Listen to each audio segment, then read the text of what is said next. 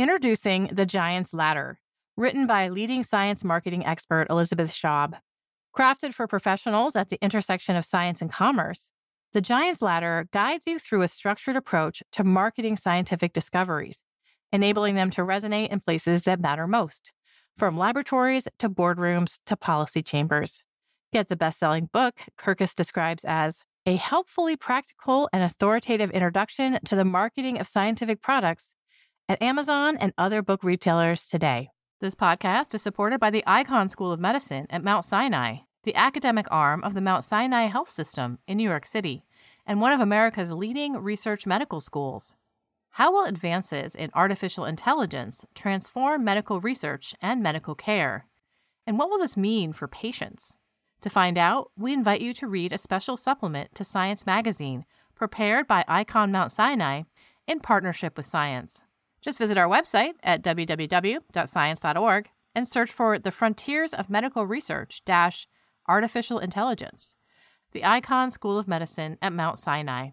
We find a way.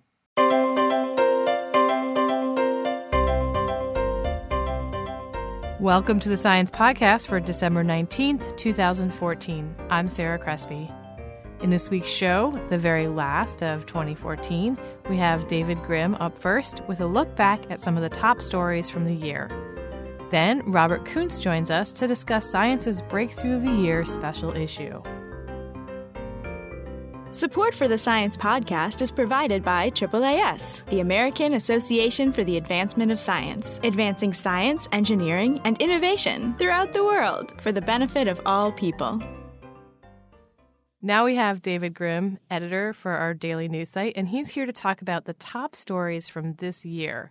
I'm Sarah Crespi. Okay, for each of these, Dave, I'm expecting a very good explanation for what makes them so special. And for this one, I think I can guess. First of all, it's about the moon, which we can see with our naked eye. But why do you think a story about ancient lunar plumbing has been such a hit? This story has two things going for it. First of all, we like stories that surprise us. And number two, I think we still are endlessly fascinated with the moon. It's our closest celestial partner. And so, whenever something new turns up on the moon, despite the large amount of time we've been studying it, that's pretty neat as well. Okay, so what do we learn about the moon this year? If people are familiar with the large, in fact, the largest dark spot on the moon's near side, this is a place known as Oceanus Procellarum. There's been a long held hypothesis that this was caused by an impact because it's just this huge dark spot on the moon. But a new study, or at least a study that was released earlier this year, indicates that it may have actually been formed by lava. And what's really interesting about that is the researchers actually picked up evidence of plumbing below the moon's surface, some very ancient plumbing, in fact, plumbing that may go back 3.5 billion years that may have spilled a lot of this lava onto the moon's surface. So that was one of our most visited stories for the year. What about this next one? This is a story that came out in early 2014, and I'm really glad we didn't have any need for this information in the past year.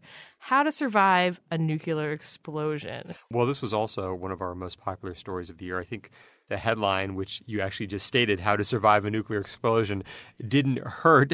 Obviously, something people are interested in. Maybe if we had How to Survive a Zombie Invasion, it would have done a little bit better. Hmm. but it just gets back to this idea you woke up one morning and you saw a mushroom cloud on the horizon.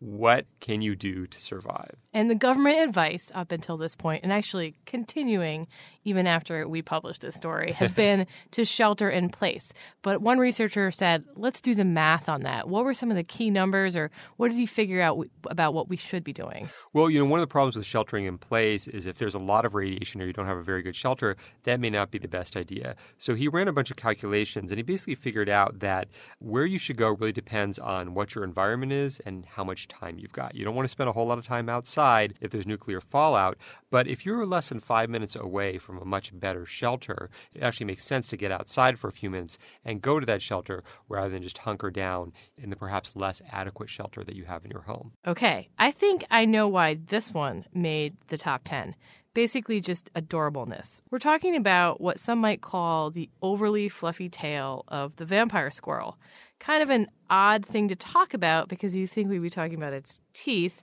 So, what's so unique about this critter's tail? This tail is a pretty remarkable tail. You can see actually a picture of the vampire squirrel. It's pretty cute on the site. But this tail is the bushiest tail of any mammal compared to its body size. This is adding a odd feature to an already odd animal. You mentioned it being a vampire squirrel. We don't know that for certain, but there is suspicion that this rodent has a taste for blood. In fact, hunters say that the squirrels will perch on low branches, jump onto a deer, gash its jugular vein, and disembowel the carcass. We have no scientific evidence for this, but it makes a great story. So this one might not have gotten as much traffic as some of the other stories we've talked about here, but it's still a big story. We're talking about the genetic analysis of Bigfoot specimens. Why don't you spoil this one for us, Dave? Did we find Bigfoot?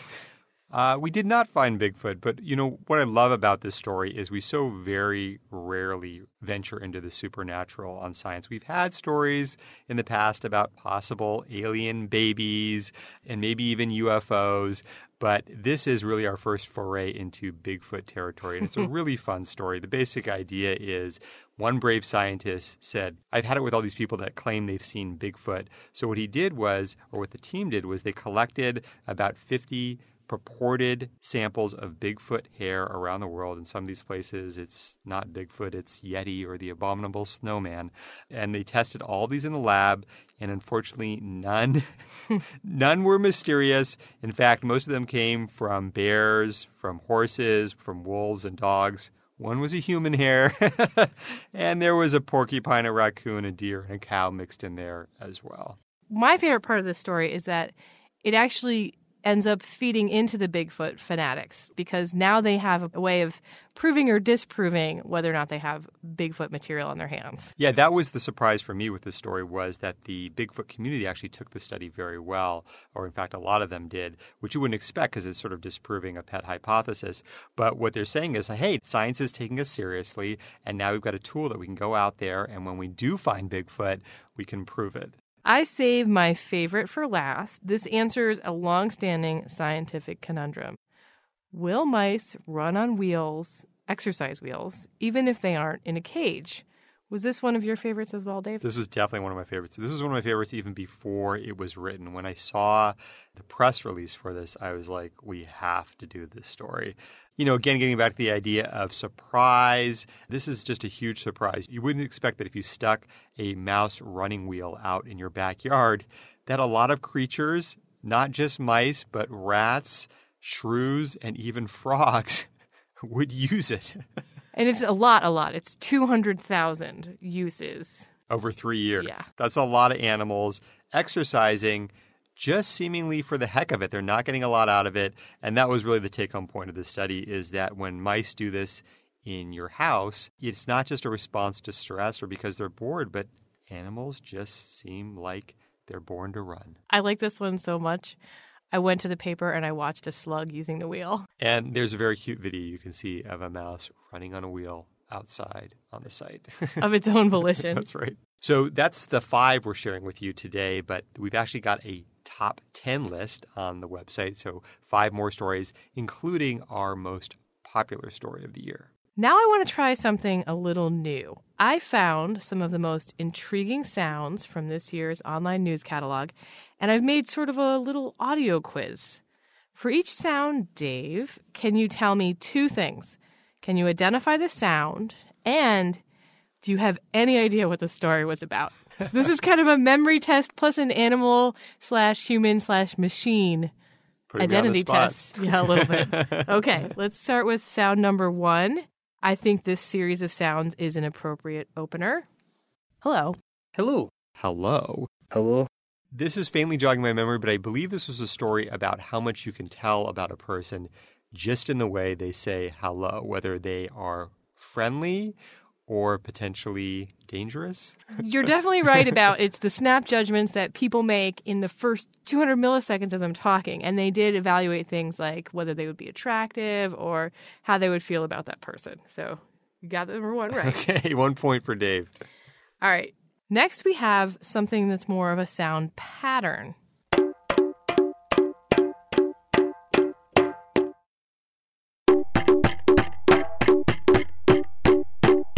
Okay, you've got me, Sarah. I have no idea. I'll give you a clue. This might mean something to you if you were a parent and your child was making this noise.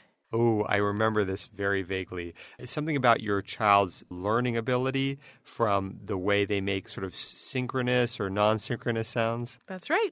These researchers looked at whether or not a three to four year old could synchronize with a drum beat. And then, if they could or they couldn't, they found that it correlated with their language skills later in life. Good. You're doing really good. All right, next one. Okay, enough people. Let's move on to the animal sounds. What do you think this sound is, Dave?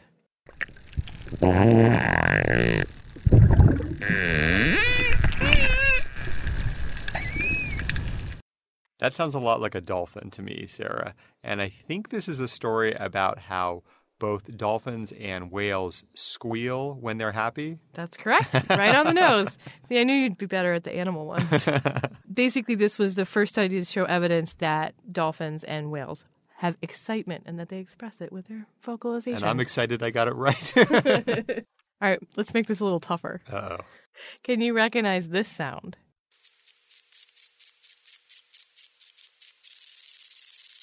Is it a cricket? Close. really close. It's a moth. Okay. I did not know moths could make sound before reading this story. I am still lost. Well, first of all, moths do make sound. They have ultrasonic mating calls. Ah. And this one is this moth doesn't just emit a mating call, but it also has a back off buddy call. And so it actually threatens potential competitors away from mates. And that's what this study was looking at. I'm more of a dolphin person than a moth person. Okay. All right, last one. And this is from my favorite sound centric story of the year. It came out in February.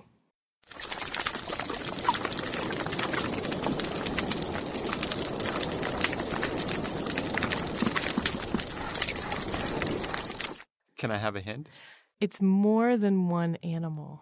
Oh, is this a story about measuring sounds in places like forests where you pick up potentially hundreds or thousands of sounds and trying to see if you can identify each animal by the sound that it makes? Yeah, so this was actually a story about analyzing the sounds of ecosystems. And in this case, this is the sound of a healthy reef.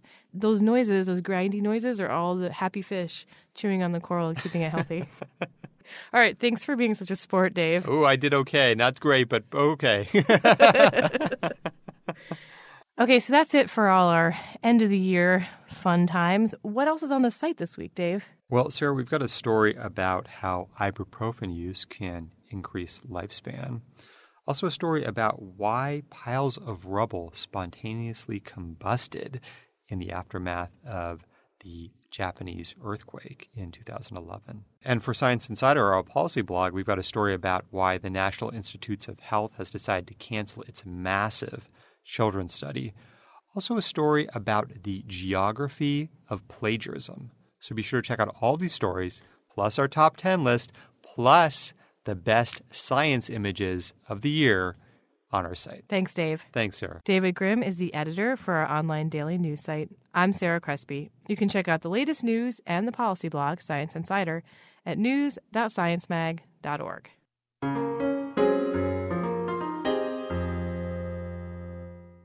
Were there any headlines this year in the scientific realm that reached out and grabbed you? Were you shocked, astonished, and astounded by some miracle of modern science?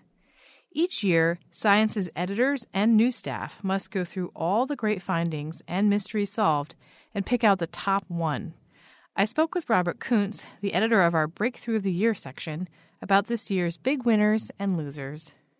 Well, we've been announcing breakthroughs of the year since 1996. Before that, we did molecule of the year, but that was sort of limiting, and I think we ran out of molecules after a while. It's a product of the um, news department in collaboration with other parts of the magazine, the um, editors who edit the scientific papers. Over the year, we pay attention to what's going on. We keep track of our favorite choices. Toward the end of the year, we all get together and have a series of meetings in which we toss out a whole bunch of ideas and uh, narrow them down to 10, a main breakthrough and nine runners up. And there was a new part of the process this year, right, where they introduced this list, some parts of this list to the public. Yes, this year we let visitors to our website vote on their choices for the breakthrough of the year. We took our long list, put it online, and saw what the people thought the uh, breakthrough should be. I thought this was pretty interesting to watch because it unfolded over a couple weeks. It started out with a really strong, strong contender, and then that changed over time. Who won out in the end? It's true. We had a sort of a horse race going on, a lot of back and forth, but in the end, the winner was the expanded genetic alphabet. The scientists in Southern California added a couple of base pairs to DNA. Now, if you remember from uh, high school biology or college biology, DNA has four base pairs that it uses to encode for proteins, right? Which are uh, abbreviated A, T, C, and G. Well, this year, scientists have added a couple of new ones called for maximum mysterious effect X and Y. People had added extra artificial base pairs to DNA before, and they'd even managed to get it to reproduce using the cell's mechanisms, but they'd never done this before in living cells. In this case, they actually did that. They took E. coli, the uh, you know standard go-to experimental bacterium, and modified it to uh, have this special six base pair DNA.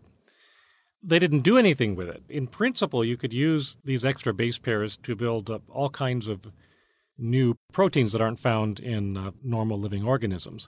They aren't doing that yet. But the mere fact that they've created this entirely artificial organism different from anything that exists was enough to catch our readers' attention it certainly is a worthy breakthrough choice. But it's not ours. No, that's not the one the editors went with. But let's go to some of the runners up now. Some of these have a biological flavor to them, others on the more physical sciences.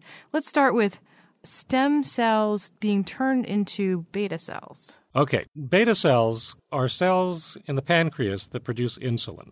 And insulin, as everybody knows, is really responsible for allowing the body to metabolize sugar. If something goes wrong with your beta cells, you get diabetes, and there are a couple of different types of that. Sometimes it's an autoimmune disorder. The body itself attacks the beta cells. Scientists have been trying for a long time to make replacement beta cells. They figure if you could find a way for the body to make new ones or to create new ones that you could then place in the body in some way, then you might actually be able to fix what's wrong with people who have diabetes. This year, two new recipes for doing that were published. That was uh, one of the runners up. Okay. And how about something more space related? What are CubeSats? Okay, they're these little tiny satellites. They are cubes, a lot of them. They're about a foot on a side, 30 centimeters. And for a long time, they were student projects. There was a way of undergraduates to be able to design their own little satellites, and they could be launched, and they wouldn't stay up very long, but they were cheap to do. Of course, as everything gets more and more miniaturized, these things become more and more powerful, and it turns out that it's reached the point where you can do real science with them. They become really useful. Also, there are a lot more ways of getting them into space. One way is just you launch them up with uh, astronauts who are going to the space station, and you just kind of drop them off on the way. And it turns out that these things have better and better cameras, they have better and better sensors. Sometimes you don't need ultra high resolution cameras. You need lots of cameras looking at the Earth, for example, for Earth observing satellites to do various types of studies. They've taken off in a small way, little by little, but we think that this year is when it really first became possible to do a lot of science with a lot of these little CubeSat satellites. Let's move on to something a little bit more historical. This is the finding that perhaps the oldest representational art may not be in the well known caves of Europe. That's right. These are caves on the island uh, of Sulawesi in Indonesia. They were discovered in the 1950s. Local people found these caves and found that there were drawings, paintings on the inside. There were little spray painted outlines of people's hands. You take red pigment in your mouth, put your hand on the cave wall, and then blow, and then you get a little handprint, which is a little stencil. And there were also pictures of these strange pigs and animals called babirusas, also known as pig deer. Well, for a long time, when they were first discovered, the experts just sort of uh, thought they were about 10,000 years old. That's pretty impressive. Prehistoric art, great. But it's nowhere near as old as the cave paintings in Europe, which are 40,000 years old.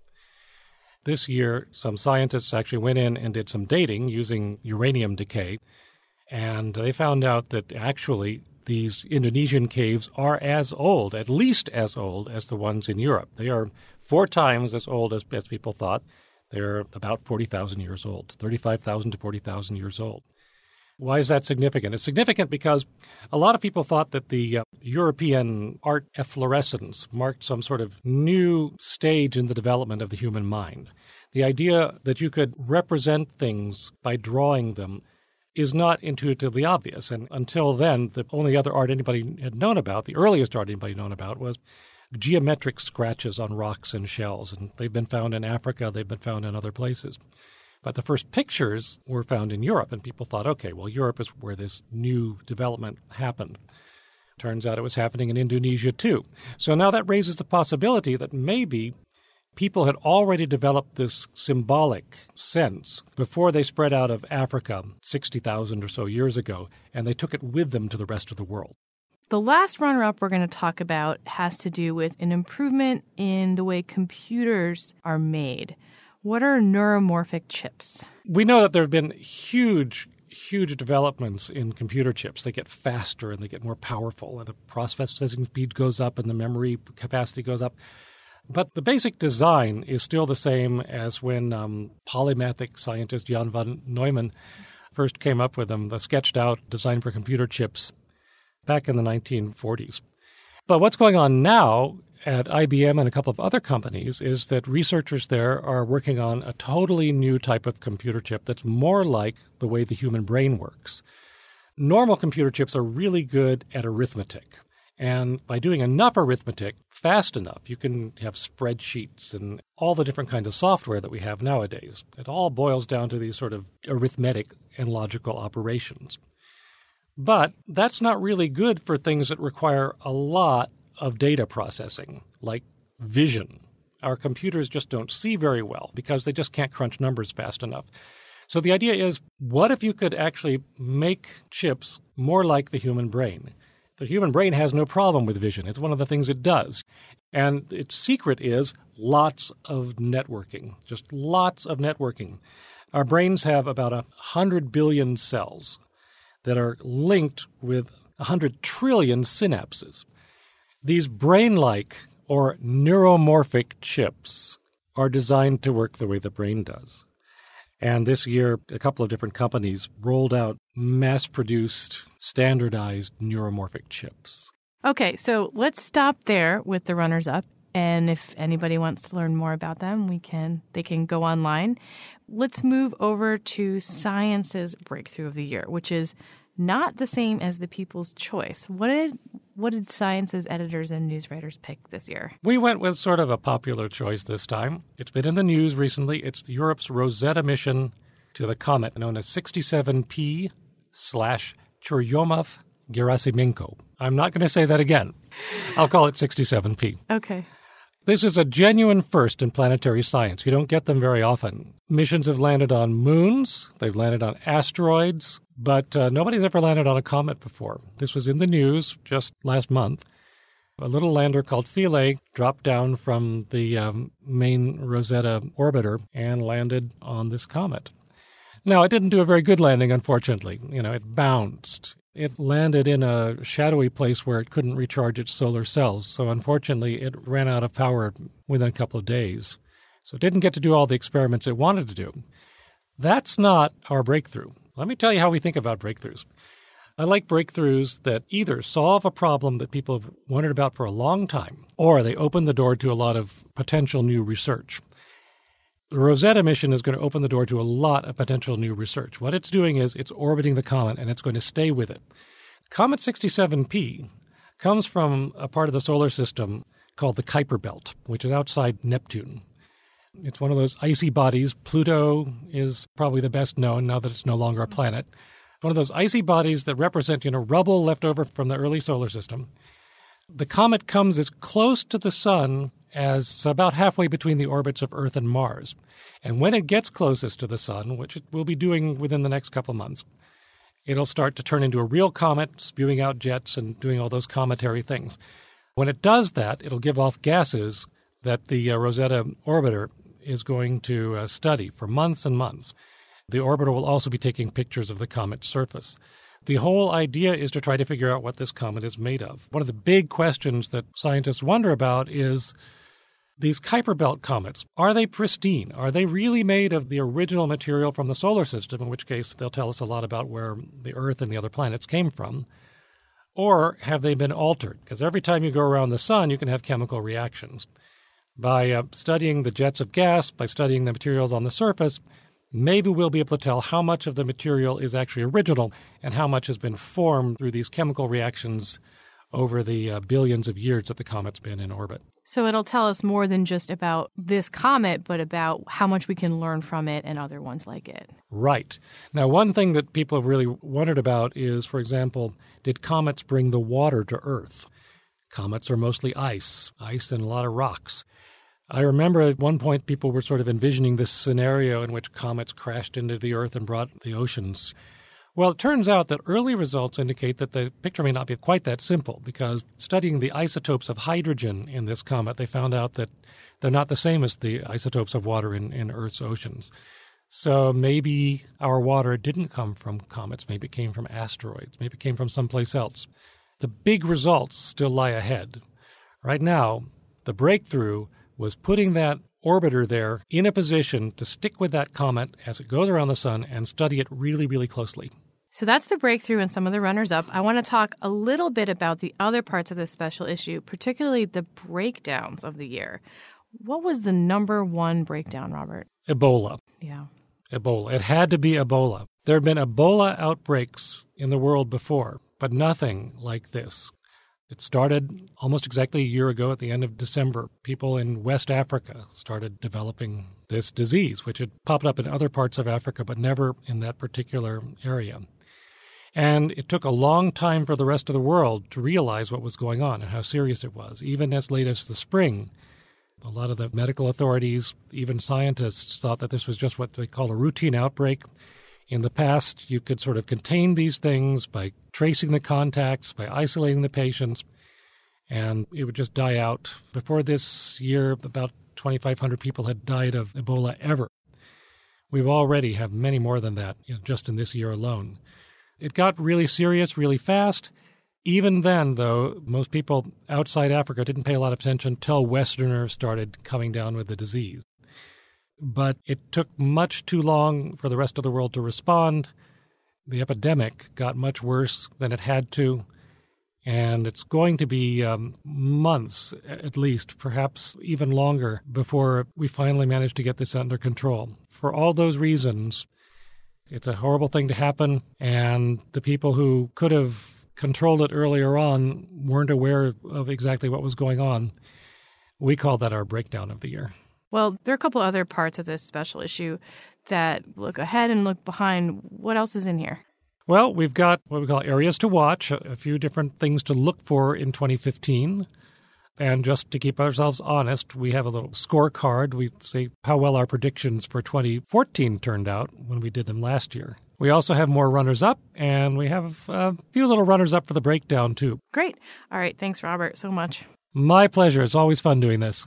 Robert Coontz is a deputy news editor for Science. You can read about the breakthrough, runners up, and more at www.sciencemag.org slash special slash BTOY 2014. And that concludes this edition of the Science Podcast. If you have any comments or suggestions for the show, write us at sciencepodcast at aaas.org or tweet to us at Science Magazine. You can subscribe to the show on iTunes, Stitcher, and many other places on the web, or listen to us on the Science site. The show is a production of Science Magazine. Jeffrey Cook composed the music. I'm Sarah Crespi. On behalf of Science Magazine and its publisher, AAAS, thanks for joining us.